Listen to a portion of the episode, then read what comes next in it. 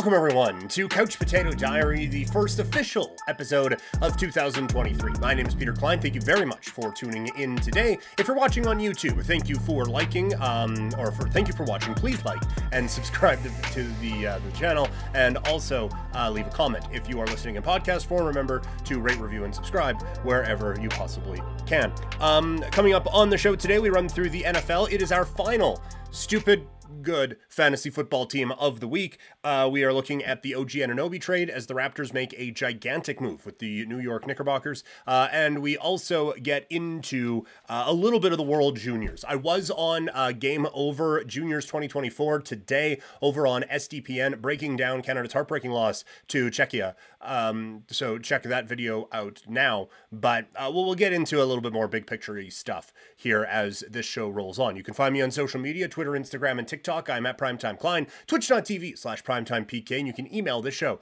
couchpotatodiary at yahoo.com. All right, let's get into it and talk some football.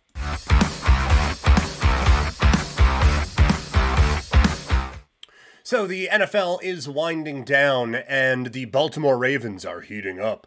Uh, the, the Ravens made a statement this weekend with a dominant win over the Miami Dolphins, and there is obviously a lot to dissect from this one. But I think the first and foremost is what a performance from the Baltimore Ravens, just absolute dominance. Um, and again, this offense is showing that they can score on anybody, and the defense is showing uh, it's tough to score on them. This is such a complete team, and I have said for a while that this is the most complete team in the AFC. This might be the most complete team in the NFL. I still think that's the 49ers, but this Ravens team is putting up amazing showing after amazing showing, and it has been just an absolute treat to watch what they have done. So I I have really really enjoyed what I've seen from the Baltimore Ravens. Lamar Jackson, there's still a couple throws you wish he would make um, every now and then, but I mean you, you take the, the, the bad to get to the elite. He is probably the MVP. I still kind of think it should be Christian McCaffrey, but look, Lamar Jackson is playing out of his mind football right now.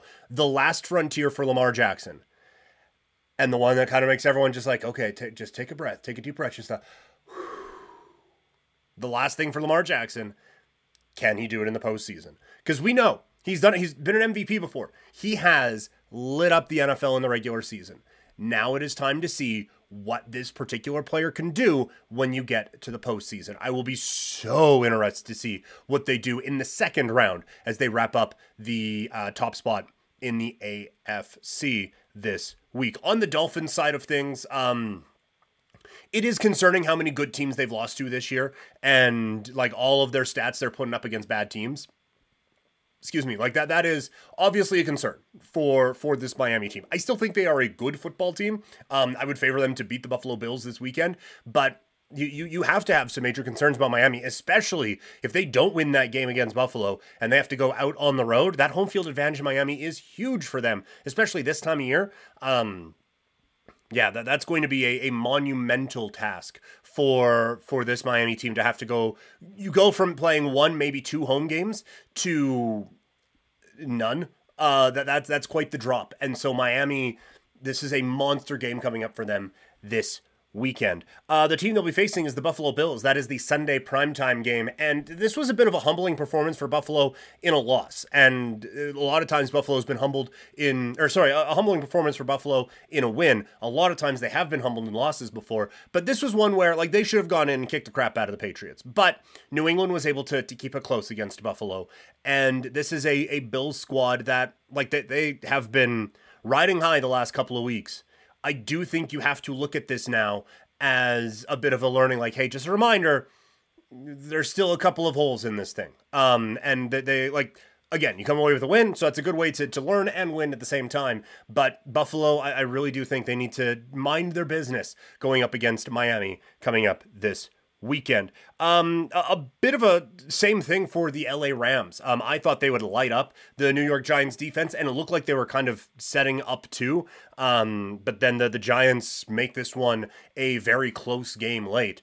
And um, it, there are concerns around the defense, I think, for the, the LA Rams, and the offense isn't perfect. But I mean, like they get the, the potentially get the Detroit Lions in the first round of the playoffs. That would be That'd be a real interesting matchup for, for for those of us who maybe aren't as on the Lions bandwagon as others are. Um, I, I think the Rams would be a trendy upset play throughout the week, but like the, the defense still needs to come up with a few stops. And the Lions, oh, we're not going to get them on here, but the, the Lions offense is playing much better than they were even a couple of weeks ago.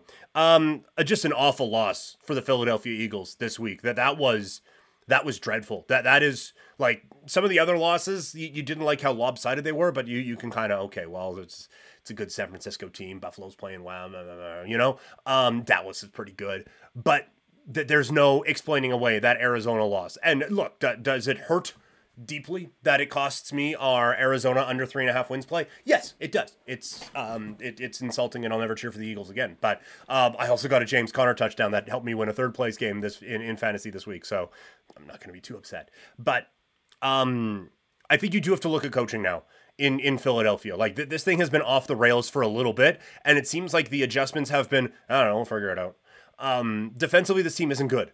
And that is a huge step back from where they were a season ago. And offensively, um, they've they've taken a step back. And obviously, like they lost their play caller, so that was always going to be a bit of a challenge. But man, um, I, I think a lot of this falls on Nick Sirianni and the cocky come at us. All that stuff is great when you're winning, but when you've lost like five in a row, it it tends to ring a little bit hollow. And so this is now where he needs to be a leader of this football team and get this team back on track um, as they now potentially and probably head out on the road for the post season. Um, the Pittsburgh Steelers offense, I am kind of buying what what's being sold here as the Steelers make a push towards the playoffs. They're going to need some help. Um, but you can very clearly see how not it Kenny Pickett is when Mason Rudolph is going out there and lighting things up.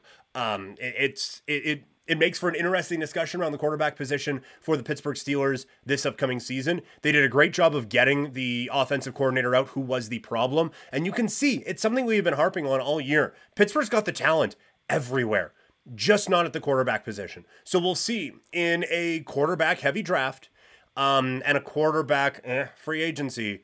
But with a, a few guys who can fill some gaps anyway, we'll see what the Pittsburgh Steelers are able to do at the quarterback spot. Uh, the, the Kansas City Chiefs get a win that they desperately need with a, a victory over the Cincinnati Bengals. It wasn't perfect.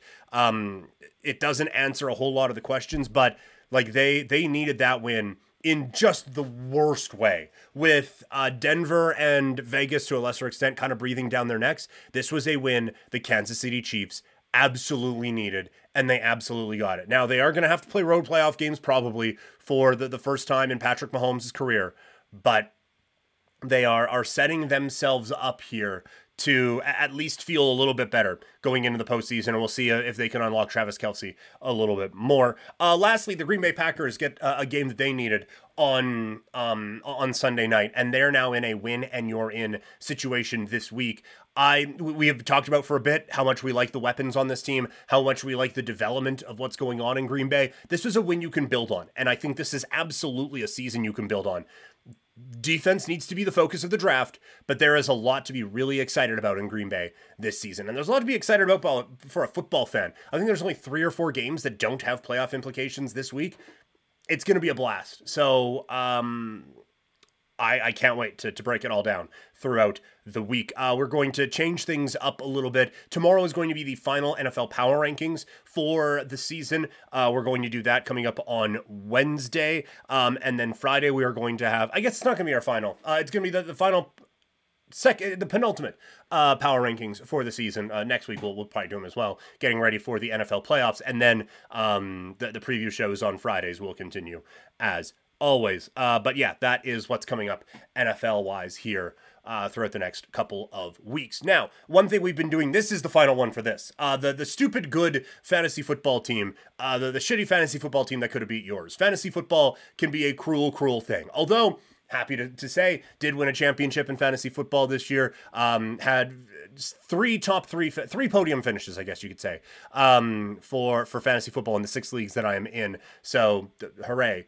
Um, but each week we, we want to show how difficult this thing can be and how just sometimes it's just random um so we look at the top performance i say we it's me i look at the top performances of um the players who are owned the least across fantasy football to see just how how stupid a good fantasy football team could be. At the quarterback position, we start with Aidan O'Connell, just 5% owned, the Raider quarterback, 20.26 fantasy points this week.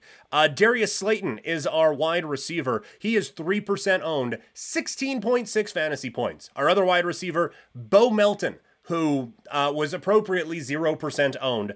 16.5 fantasy points. At running back, you know these names a little bit. Justice Hill from Baltimore, uh, 19% owned, 17.2 fantasy points. Elijah Mitchell, 13% owned, 14 fantasy points. At tight end, it's Juwan Johnson, someone who was a waiver wire pickup for us a, a few weeks ago. Um, he 15% owned, 15 fantasy points. At our flex spot, Julio Jones, just 1% owned, but he comes up in championship week with 15.4 fantasy points. The New York Giants defense, not something you would expect. They are 2% owned, that you'd expect. Um, 16 fantasy points. That's not what you were expecting. And our kicker is Ka'imi Fairbairn. He was 7% owned. He was a top three kicker on the week with 16 fantasy points. This team, with leaders like Justice Hill and Juwan Johnson as your top owned players, came up with 146 fantasy points on championship weekend. Fantasy football is such a cruel industry. All right, uh, big trade happened over the weekend. Let's talk about it in basketball.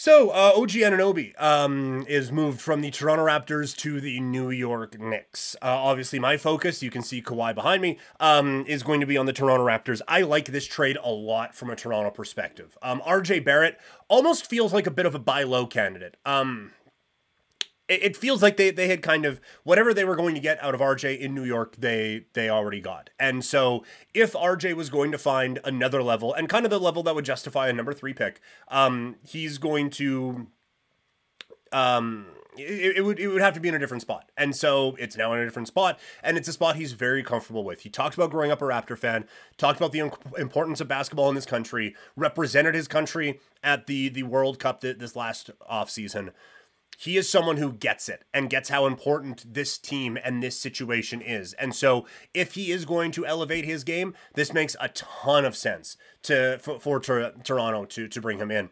Um Quickley is I think going to be the headliner for a, a lot of basketball people.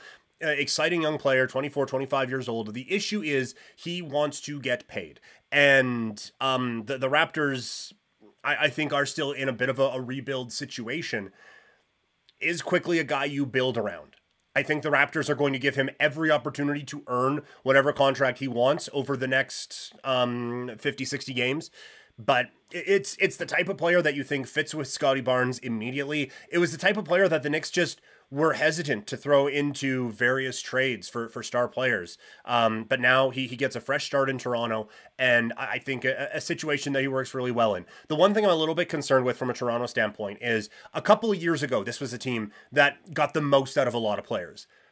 They haven't really done that in the last little bit. They've kind of got the least out of a lot of guys. And so this is now a real important time for Toronto to maximize these minutes and see if this can be the growth and development team that they were um, five years ago or so. On the OG Anunoby side of this, you, from a Toronto standpoint, you hate to see him leave. Um, he, he, was a guy, he was the type of player that the Raptors had been looking for forever. Uh, nice, like, to say 3 and D, I think uh, limits what he can actually do a little bit, but um, yeah, just the, the exact type of player that this organization has been looking for for a very, very long time. He played exactly how he needed to. He grew with this organization and is is someone who can really set a, an attitude and a culture on the court. And so that that's what you're getting out with the Knicks. Uh, th- this does make them better. Um, it, it raises I think it raises the floor more than it raises the ceiling for for this team, and I think Toronto kind of does the same, quite honestly.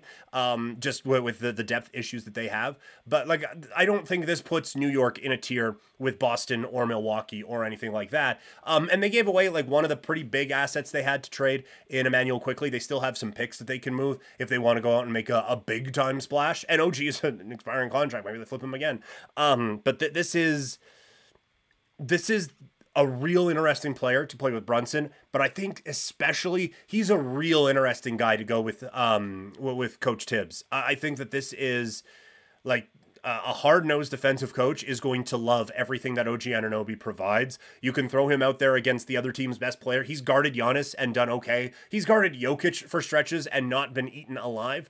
Um, he is he's a really, really interesting player for Tom Thibodeau. So I think this is going to be a, a fun mix to see what he does out in New York. From a Raptor standpoint, what's next? I feel like this does mean Siakam. Um, I don't think it means Siakam immediately. I think they're going to want to see what this group can do, and it, I think they look at the future right now as Barrett, Barnes, and Quickley. Um, so a nice BBQ. Uh, we will see if Pascal Siakam gets thrown into that as well, or if he is uh, another trade. The one thing from a Raptor standpoint you wish there would have been a bit more of is draft capital, but I, I like that they got a couple of younger ish players anyway instead of going for draft capital in what is, as of right now, considered uh, a bit of a, a, skimpy draft. So that's uh, that's it from the, the Raptors side of things. They, they come away like they lost to the Pistons. We all kind of figured that was coming, honestly, uh, given how the season is going. But they, they came out with a nice win against Cleveland the other night. So we'll see how this team kind of meshes together as the season rolls on. Um, let's wrap up with a, a couple of quick thoughts on hockey.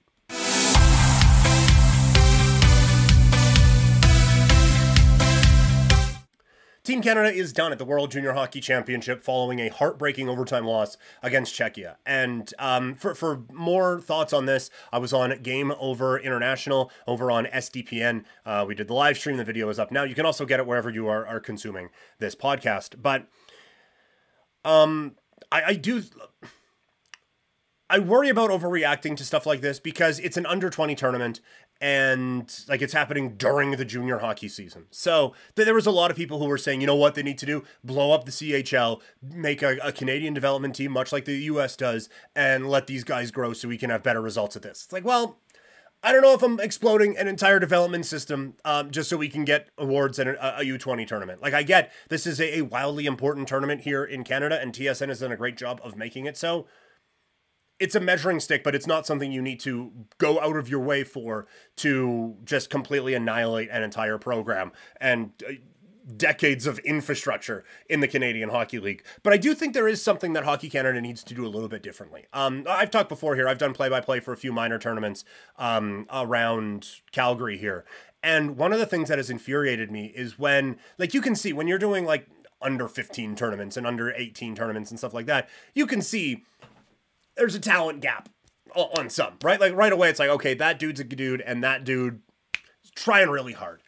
And you, you'll see a kid who is so obviously, um, so obviously better than who he is going one on one with, and still dump the puck in. And okay, well, puck's in deep, and let's try to grind. And it's like, man, make a move, go to the net, and score a flashy goal. Like I feel like, much like a lot of personality has been coached out of players here in Canada, I feel like a lot of high end talent. I'm not going to say it's been coached out of players because we still have like the Bedards and McDavids and all of them. But I feel like the acceptance of high end offensive skill and the acceptance of a lot of one on one, quite frankly, offensive skill has just gone the way, uh, has just gone away and now it's a lot of well you got, got to do what's right for the team and all those things and yeah like you, you, do but sometimes what's best for the team is oh i'm better than that guy so i'm going to go around him and i am going to score the puck that's that seems to be a pretty good thing to do and so i, I think hockey canada needs to look at how we are actually developing high end talent because Canada just didn't have enough in had just didn't have enough in this tournament. They just simply did not. And that's that like again, they've won back to back. So th- this isn't a giant referendum and hockey Canada needs to change and we need a new hockey summit. But I do think that the more could be done to kind of modernize things uh, a little bit. They also could have utilized the, the roster better and and selected different uh, players that maybe fit things a little bit more advantageously. But like overall, hockey's caught up. The, the, the world has caught up to Canada. We, we've known this for a while now, right? Um, and so I, I, do think it's up to, to Canada to kind of adapt with the times a little bit more than they actually have. But it's been a fun tournament so far. It really has. Uh, watching Macklin Celebrini, you can see why people are so hot and bothered to lose a bunch in the National Hockey League. The kid is really, really good. He sees the game so well. He has such a complete offensive game. You get really excited about a player like that. Um, and I, I came away falling in love with Beck and Danielson. I thought those guys put on a real good show for what they could do as uh, third and fourth line checking forwards and just the uh, tenacity they could bring at the NHL level. Like you could put Beck on an NHL team tomorrow and he could play that exact style of hockey for the next like 10 years of his life. Um like he he was I was so impressed with him. And now like the tournament continues, Canada's done, but the rest of the tournament continues. Uh, we will see what the rest of the tournament has in store. That is going to do it for today's episode. One more time, like this video. If you stuck around to the end, you may as well subscribe to the channel.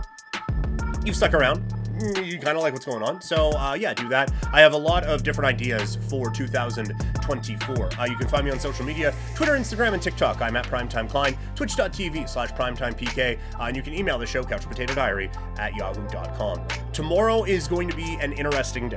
Um, we are going to have the uh, regular podcast tomorrow, NFL Power Rankings. Uh, we are going, tomorrow is Wrestle Kingdom Day. So we are going to preview the Japanese version of WrestleMania. Uh, I might do those as two separate shows, um, just so that the, wrestling and the, the, regular sports don't commingle uh, quite as much. But we'll see. Um, we'll see how all that goes.